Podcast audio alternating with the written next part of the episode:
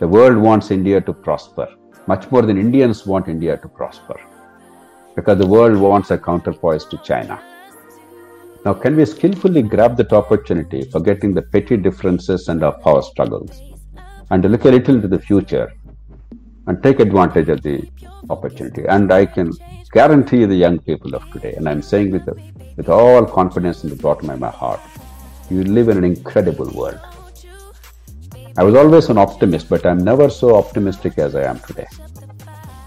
This is an incredible world, not because of politics of today, but because technologically mankind is, is doing so spectacularly well.